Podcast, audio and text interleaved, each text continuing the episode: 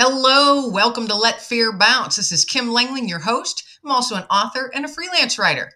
Today, I want you to sit back and relax and listen in as I chat with a beautiful young lady from Australia. Her name is Wendy Jenkins, and in her 20s, she was a double lung recipient. She has got quite the journey to share, folks. So grab your cup of coffee, sit back, relax, and let's listen into the show. Hello, hello, everyone. Welcome to Let Fear Bounce. This is your host, Kim Langling.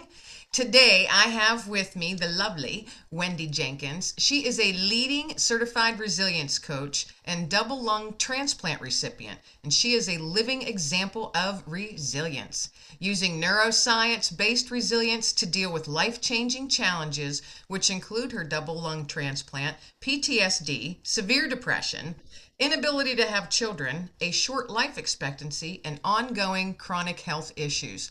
Wow, do we have a lot to talk about, Wendy? Welcome, welcome to Let Fear Bounce. I am so happy to have you on the show today. Thank you, Kim. And uh, yeah, it does, when somebody reads that to me, it does actually sound a lot, doesn't it? But uh, yeah, I, am in a good place now, and hopefully I can share some of that with your listeners, and uh, yeah, tell them that um, yeah, it, it just no matter what you're facing, you can always overcome. Absolutely, absolutely. And I, I neglected to mention that you are coming to us today from Australia, so you're a day ahead. Yeah. We had to we had to bounce our times around to make sure that you were awake. I'm not a morning person. Um, and on top of that, I have some drugs which uh, make me feel a bit queasy. So imagine having morning sickness for 14 years.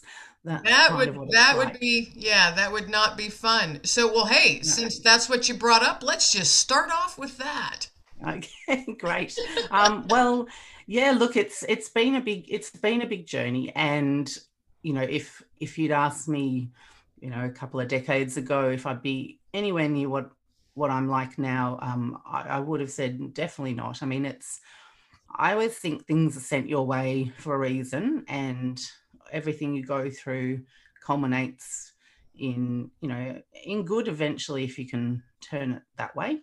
But yeah i i uh, was going along the usual path i suppose that many of us do and i'd uh, gone through school and encouraged to go to university i'd met my wonderful husband and got married and then I decided after I got married that I should lose some weight. I was the opposite of most females. I looked at the wedding photos and went, mm, I could drop a few kilos.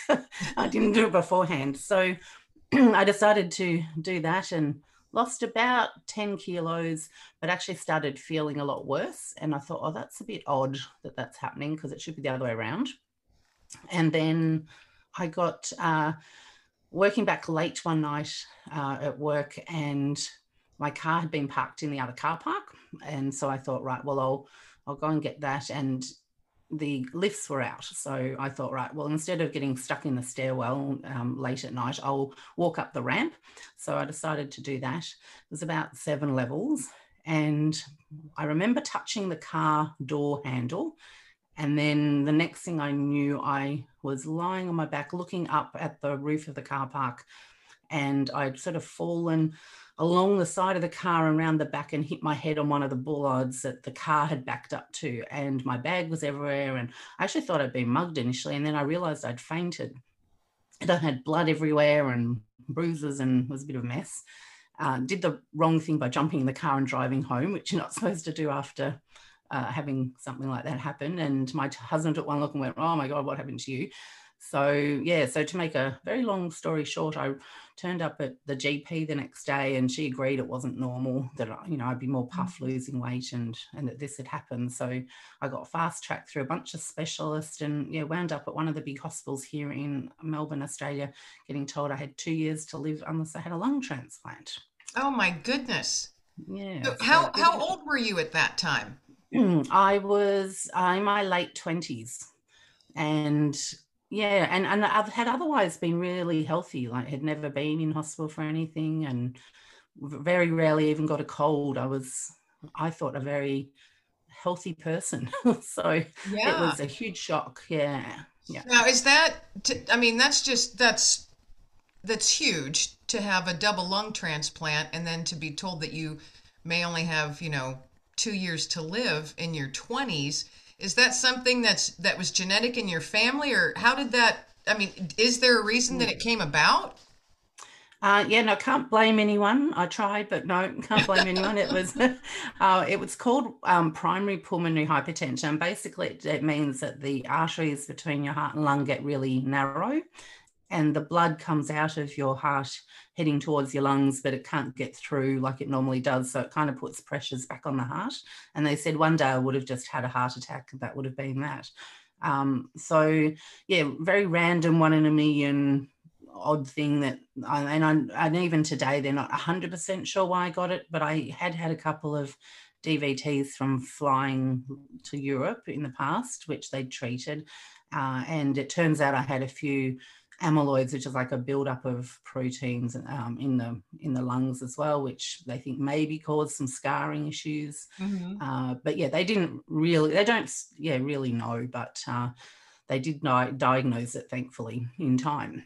Oh my yeah so your fainting spell was a blessing yeah well that's right and i i now am at a, point where i i almost challenge people to give me a situation where i can't find a silver lining because no matter what happens, there's always something good that comes out of it. And that was the case in that situation. So, yeah, I, I was lucky in a way that uh, that that happened. Right. Oh my goodness. Yeah. What a journey. So you had a double lung transplant. Yeah. So, and this will, this will make me sound really, really naive. I actually, I hadn't really thought much about my lungs over the years and I just thought I had a lung. so it's a bit of a surprise to me when they said, Oh no, you've got a double lung. I know that sounds it sounds nuts now when I say it. Like I'm I am an intelligent person, but my, I remember my husband and my dad just looking at me as if I had gone mad. Um, but yeah, generally in Australia, we do the double lung transplants because you you generally will get a better result. But I do know quite a few who have just had the single for whatever reason. Uh, and often what happens, it's quite interesting when you see on the x ray, the one part that's maybe their old part of their lung um, might shrink a bit, and then the new lung grows and become and sort of takes over and becomes the main um, lung that works. So yeah, you can see some really odd ones. Occasionally, they might have their full lung removed, and they'll just have the one lung in there. Mm-hmm. Uh, and obviously, they need to be extra careful looking after that lung because there's no backup. Right. Uh, but yeah, it's yeah generally done that way. I know in other countries they sometimes just do the one because then they can you know help other people too. But um, it's that balance of you know, do you give people the support of a new lung but give them longer right um, or you know but you know they're, they're coming a long way in medicine technology and the way they treat things so just because you have a single lung doesn't mean you know you're not going to live as long right nowadays well my my uh my grandfather had one of his lungs removed uh, mm-hmm. he's he's he's been he's been gone for years now, um, and mm. it was years and years ago that he had one removed. I think I was maybe I was still a teenager, and I'm in my fifties now, so that's mm. how long ago it was. But he lived 20 years. He lived well mm. into his 80s with um, one yeah. lung. Yeah. And back then, you know, so just think of all the advances now. I mean, it's just, yeah, it's amazing. It truly is amazing what what uh, people can do, and yeah. the doctors and all of those that are that are blessed with those gifts to yeah to be able to do that. So you you are, you said for 14 years now. Yes. So um, what happened? So I got um, told I had two years um, to live unless I had the transplant. But in the meantime, what they decided to do was uh, run a bunch of uh, trial medications through me to see if I'd take to any of those. It was a long shot, but they thought let's give it a go. So that probably happened for about oh, 18 months to two years. Um, I was even on Viagra for a while. So they, they put me on, it's a funny story because Viagra was initially designed to help open up blood vessels, and then they found out it had a good side effect for males. Right. It doesn't do anything for females. but um, yes, I was on yes three tablets of that a day to open up my blood vessels. I had blood thinners to thin the blood, and blood pressure tablets to slow that all down. And they kind of kept me in status quo for a little while, but then eventually they said, "We just can't keep doing that. We're going to have to put you on the transplant list." And it was a three day in hospital getting tested left, right, and centre of everything in your body um, to, to work out what they were dealing with, I suppose. So you, they could do a really good match with the donor. Uh, and then I waited for about 22 months. I was getting quite anxious by them because they told me two years. I'd already used up about 18 months of that with this trial stuff. And now it was another 22 months. And I was like, oh, but eventually I did get the call, very lucky. And then the other part of lungs, well, transplants in general, a lot of people don't know is that they're not necessarily going to last forever right. because your body's constantly trying to reject them and your immune system as a result is kept very low um, you're susceptible to cancers and respiratory illnesses and all sorts of things. So your body, your body's yeah, really battling the whole way through. And so in Australia, and I think also in the States and Canada and UK, other places, the average is about seven years post lung transplant in terms of life expectancy. So I'm obviously lucky. I'm I'm double that now. I'm at 14 years, which is amazing. And I know people who are at the far end of the average. So there's there's a gentleman here who's into his 31st year now. Um, so I figure, well, someone has to be at the far end. So why not me? right. you know, exactly. that's what an average is. yeah. So even though that seven years is talked about, uh, I just kind of put it aside and go, oh, well, that's just the average, you know, someone's going to live longer than that. So that's my view. So at such a young age, going through such a massive, massive transition in life. I mean, my goodness, that's just completely mm-hmm. unexpected for someone in their 20s, obviously.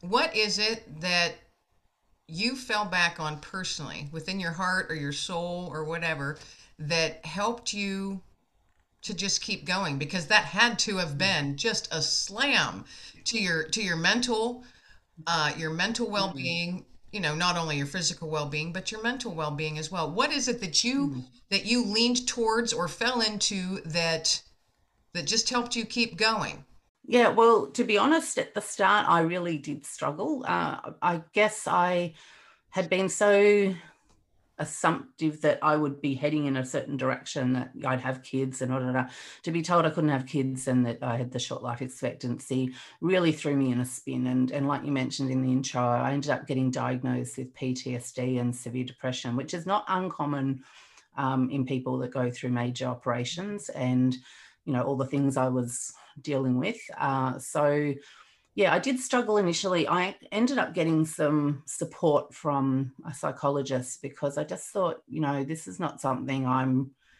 I, I know how to deal with, so I need some help.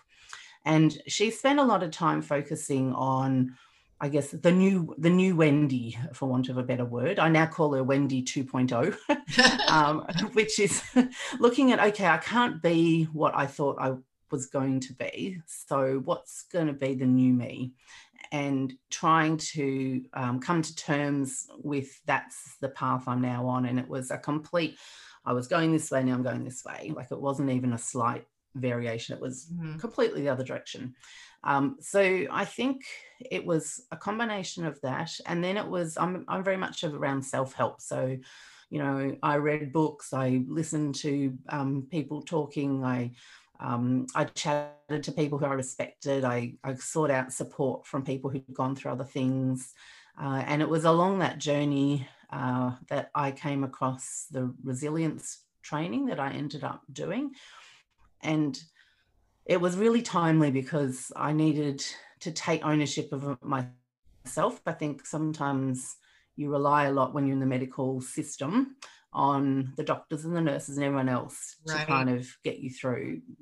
But you really do need to take control of your own health. And that's what I decided to do. But it was more my mental health that I sort of stepped up and took control of. And yeah, and that that was the difference. Me feeling like I had some control again because mm-hmm. I was going to direct how my life was now going to go.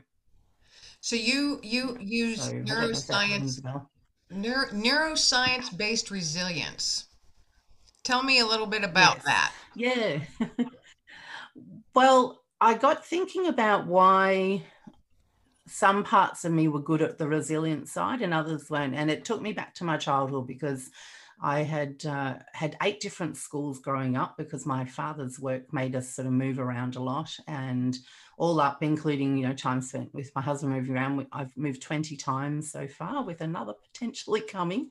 Oh. So, uh, you know, I, I got a lot i know uh, people just look at me like i'm crazy but um, i can do it in my sleep now and i actually at one stage was was doing that professionally as part of the the company i was with i was helping expatriates uh, relocate so you know that the good of that came that i had experience. so uh, anyway yeah the um, the neuroscience side of it came because i was really interested in what was going up in my head mm. because mm. i was thinking well how is it that some people always seem to have their act together and seem to be able to deal with all sorts of things and i want to be that person and what's going on and why are they different? And i realized that it was being able to control and tap into your brain and understand what's going on in your body when you're dealing with stress and adversity that will actually, and again, it's a control thing. I wanted to control my brain and my body.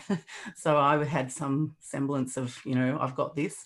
Uh, and yeah, and then learning all about it was amazing. I just got really passionate about because I thought, well, this is a, not just for dealing with what I'm dealing with. If you can understand why your body works with certain things and and how you can react and ways you can neurohack your brain so that you get better response and efficiencies and all sorts of things, it can really change a whole heap of things in your life. So, yeah, so I just got caught up in that and, and now that's what I do and I help others with it as well. So are you are you trained or certified in NLP? I have actually um, done NLP, yes, so I do have a certification in that, but this is actually a specific neuroscience based um, certification I've done in resilience and it was put together by a couple of psychologists and learning specialists. Uh, so it's deliberately focused on resilience and uh, all science based and all the reasons why. And as part of that, um, yeah, it has psychometric testing. So I can test my clients and see where they are in terms of the, the six domains of resilience I teach. And yeah, and then helping them through that with an online platform and some technology and and then re, you know reaching out through webinars and things. But it's um important in my side i guess i always say it's really worth um, testing where someone's at to where they end up because you can say oh they're better but i like to see the data. Um, and so yeah the, the program i, I work with um, actually uh, tests that before and after. And yeah, that uh, people just find it. It's something that you can learn and keep for life as well. So, sure. yeah, it's a really useful skill. I, I do find it fascinating. I have been just reading up on NLP and different things like that because your mindset yeah. is huge. It's huge. Mm. And you had mentioned earlier, I, I, take notes as you talk. Yeah, yeah, no, go for it. You had mentioned earlier about, you know, how you were you were at that point where you were struggling and you're going well i want to be like that person. It seems like they have they all have it to, they have it all together. And i have found that no one has it all together but they wear really good masks. Yes and i would totally they, agree with that. And so i now look at people who've got it all together and i think do they really? Because they're like that like that duck you know that paddles madly underneath the surface exactly. of the water they're actually just really good at putting on, yeah, like you said, the mask and and putting on a good front. Uh, and often they're the ones that, if they don't get the help down the track, just implode or explode or whatever they do because they get burnt out and they um, they leave it too long before they actually do something about it. So in a way, they're the more worrying people. No, I agree. I agree. I am I am one that lives with PTSD myself. Mm-hmm. And I locked all kinds of stuff away for a good 12 years. Mm-hmm. And you used the word implode or explode. You used both those words. That happened. You yeah, know, all kinds of big life things happened to me. And I found myself on my knees on my living room floor thinking I was going crazy. Yeah, that's so, yeah, not good to hear. But yeah, so you do get it. Um, oh, oh, I get it completely. Yeah. yeah. And, and, I was I was one of those ones that people always said, "Oh, you're so confident and strong and you know, yeah. successful and you accomplish this and this." And I I would always just say, Oh well, thank you. And I'm then I would think they have no idea. Mhm. Yeah, yeah. Uh, well, that's right because you do your skill becomes hiding it, and um, it's not. Yeah, it's not a healthy place to be, as you said. And um, you know, look, I heard it from lots of people. I remember even the social worker at the hospital said, "Oh, I didn't think you'd be the type." I was like, "Well, I mean, that's another story." But you know, it's uh, you know, people I suppose made the assumption because I hadn't had things go wrong in the past that I'd be able to, you know, for some reason deal with things. But um, and it was a, as you probably found, a bit of a shock to your system too that you weren't this person that could handle these things. And Right. yeah, so In your case, in your case, you were very young. yeah, and even though you think you're, you know, a, a woman of the world in your late twenties, you're not really. You've No. got a lot of learning to do still, which I've since discovered now I'm late 40s. Uh, yeah, there's a lot of living still and and wisdom that comes from, you know, going through 30s and 40s now. And if anything, you know, the wisdom I've picked up from all the stuff I've dealt with uh, is been invaluable. And a lot of people may not even reach that until, you know, later on in their life. So yeah, it does change the way you look at things. Oh, definitely. Definitely. So, all of this that has happened in your life, which is obviously life altering, and you've had to change your whole Mm. path and plan, Yeah. and for whatever reason, that's where you're at. Do you take what you have learned? I know that you said that you know you have clients that you work with your neuroscience um, based resilience programs and stuff. But outside of that, in your in your personal life, what is it or do you do you give back to people or have have you changed as a person completely with more compassion or you're able to see those who are struggling much easier. You have you're much more empathetic. Do you find that now? Yeah, I do. And I was commenting about that the other day to a friend because I think during my 20s, um, you know, maybe it's that age as well, you're very focused on yourself and your career and your, you know, your marriage and whatever you whatever you've got planned. And and other people, you know, whilst you, you know, I had a great group of friends and everything, um, we were all very focused on where we were headed and, you know, our plans and and and it wasn't that I was um self uh, absorbed or anything. It's just that I didn't I didn't really give time to that. And now I think what happens is when I meet somebody, I really I'm a lot more interested in them and their story and what they've been through. And yeah, I find humans fascinating the way we can cope with things more than we think we can. And and everyone has a story of adversity, even if it's a small one.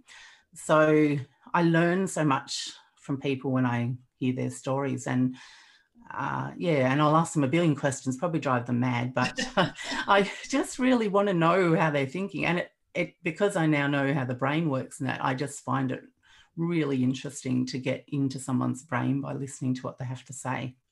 So yeah, I'm- a lot more. i'm the same i i am i am a big question asker and i like and i've Yeah. also just from what i've went through in my own personal experience i'm able to recognize it in others even Mm. if they've ever shared it or not you know it's just yeah, something yeah, it's like an empathetic connection or something that you get um, Yeah. and and i'm i'm glad that i have that because i strongly feel that if you recognize someone who is struggling even though they've never admitted it let them Mm. know that you see yes, you know yeah, let them know that you see it and you recognize it you might not be able to personally help them in their situation Mm. but just acknowledging that Yeah. they're hurting could make Yeah. such a huge difference in someone's life Oh, definitely. I, I agree. I, mean, I remember I was lying in the ward after having had my transplant, and the focus is very much on getting on with things and, you know, the next stage and let's do this and ticking off boxes and whatnot. And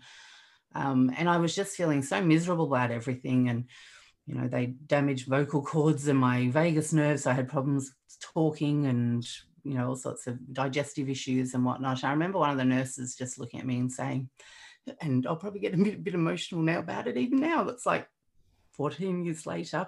And she was like, she said, it's really hard, isn't it? And I went, yep, it is. And um, yeah, it was just that acknowledgement, like you said, of um, I'm glad we're not on camera because I ugly cry.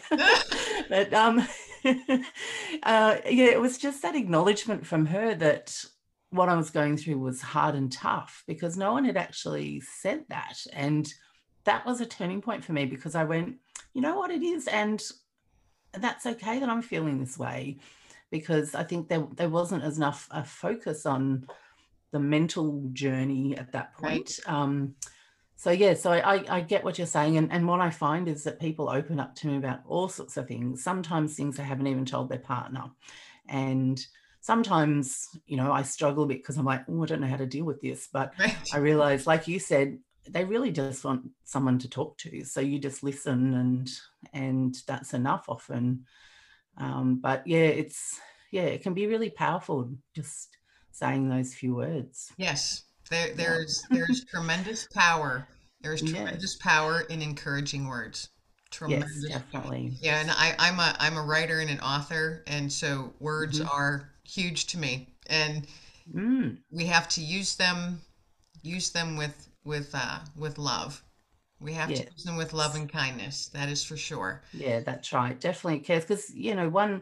I mean, you look back over your life, and you, and I'm sure you're the same, and you listen same that you know there's something that somebody said to you, and the impact that that has had all these years later, whether it's positive or negative. Uh, and I look back and I cringe at some of the things I probably said in the past, but you know that's all learning. Uh, and I'm yeah a lot more careful now how I respond to people too because I know how much um, power that has. Right. So, yeah. Yeah. so I have a question for you. Have have you sure. thought have you thought of writing a book about your journey? Um, I have actually, and it is in the pipeline to do something about it. Uh, I just need to get the angle because there's so many different ways I could approach it. Uh, my husband's written a book and and I was quite involved with the process of that as well. So um, I ended up doing all the learning how to self-publish and you know right. ISBN numbers and you know layouts and and all that fun stuff. He did all the, the content. I ended up with all the, the hard work. Uh, But in saying that, again, how good was that? Because now I know how to do my own book. That's uh, right. So you know, uh, so yes, so no, I, I definitely have, and I just want to. I suppose where I'm coming from is what's going to be the thing that's going to be. I'm going to be most passionate about writing because, uh, yeah, I, have learned that if you want to, if you want the book to be a good book, um, you need to be passionate about it and all the way through it too. So. Uh, yeah, so just once I get going, I'll type quickly, but it's just, uh, yeah, getting my head around that. But yep, definitely in the pipeline. When you when you get that book out, yeah, you have to absolutely let me know. Oh, for sure. Yeah, absolutely, I because definitely. I will definitely be having you back on. Oh well, that would be very good. I'd be very happy about that because um, look, you know, I think everyone has a story to share, and um, I think that's really important. I mean, we all have a book in us. I think. Yes. Uh, so, you know, some of us have several. we have we have a series of books, maybe a library even. so, I mean, you know, someone said to me the other day, "Well, why don't you just pick one thing and then you can write another one?" I was like, "Oh, yeah, that's a good point." So, yeah. So stay yeah, tuned. I like how you said, you know, it, we could be a series or probably just a library. Yeah. I love I love that visual.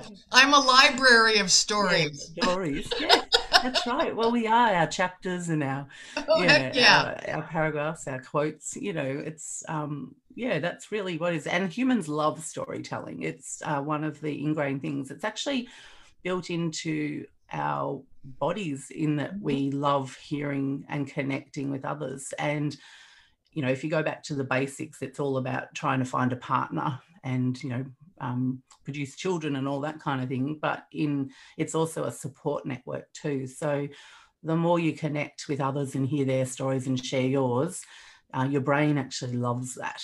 So, oh, yeah, well, I agree. As a writer, yeah. I agree. yeah, yeah, that's right. So, and that's that's one of the reasons I started Let Fear Bounce, um, mm-hmm. because I know that there's so many stories out there that need to be out there. Mm. And in the world that we've been living in in the last, you know, a year, yeah. there's fear everywhere. Yes. And I'm thinking Definitely. we can't we can't let ourselves sink into that. We we have to. And I'm thinking, wait a minute, what's this we? If I don't do Mm. it, you know, who's gonna? So Yeah. I'm I just said to myself, well, I think I'll start a podcast. I had no idea Yeah. what I was doing. I just woke up one morning and said, As you do. I'm gonna do a podcast. And Yeah. 25 episodes later, I'm here I am. yeah. Well, it's true. I mean, fear is, I mean, it's it's your body's way of protecting you, but it gets out of control so quickly. And you know, they talk, you know, obviously talk about the fear and flight scenarios. I throw a third one in there, which is the freeze scenario, which I think is what a lot of us has been through, especially, you know, during COVID, where you can't make a decision, you know, do you Right. run, do you do you fight? Um, no, you just freeze and don't do anything uh, and get into that mode. And that can happen with all sorts of stuff. You know, you might have grand plans for a business or a project or, you know, um, a relationship, but you you just get so much fear happening, and it's it it can just yeah freeze you from doing anything efficiently.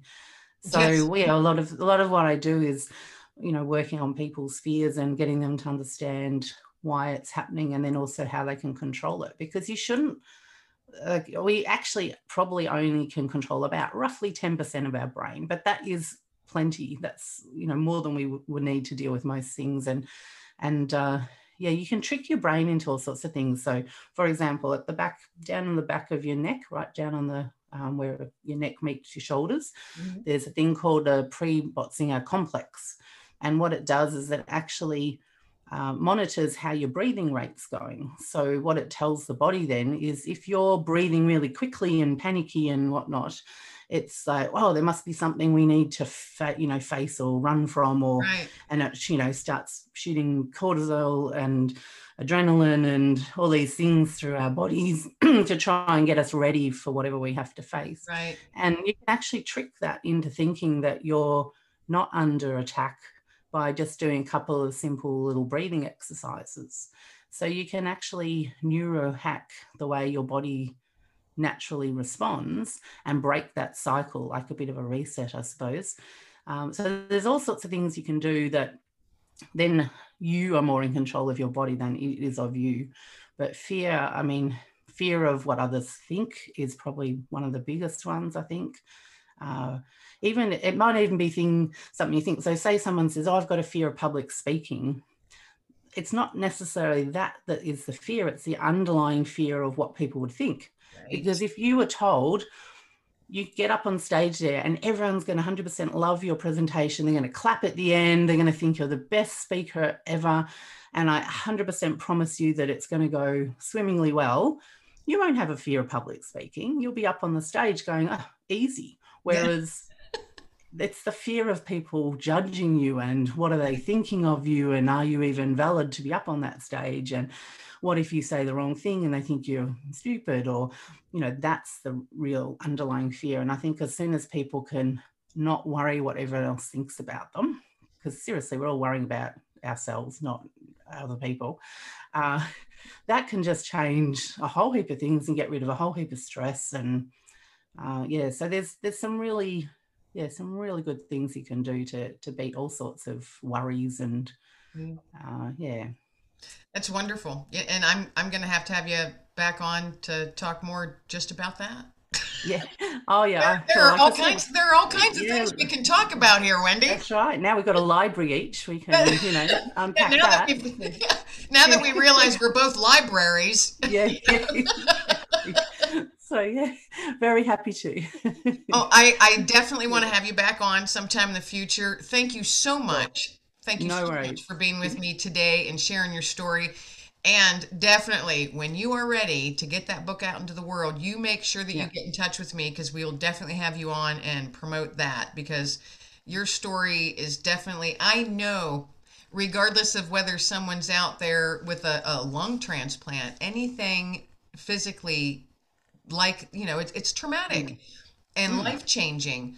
Your words and your story could be such a light could be such a light to so many people and i know it will be when you get that book done So I'm really looking forward to that. So don't forget, remember, No. contact Kim at Let Fear Bounce. Contact that- I will. I will. I'm I'm very good at following through on my words. So if I say I will, I will. Wonderful. Well, thank Yeah. you so much for being on Let Fear Bounce with me today. I have truly enjoyed our time together. It was an absolute blessing to get to know you. Yeah. Likewise. Thanks, Kim. Take care. You too.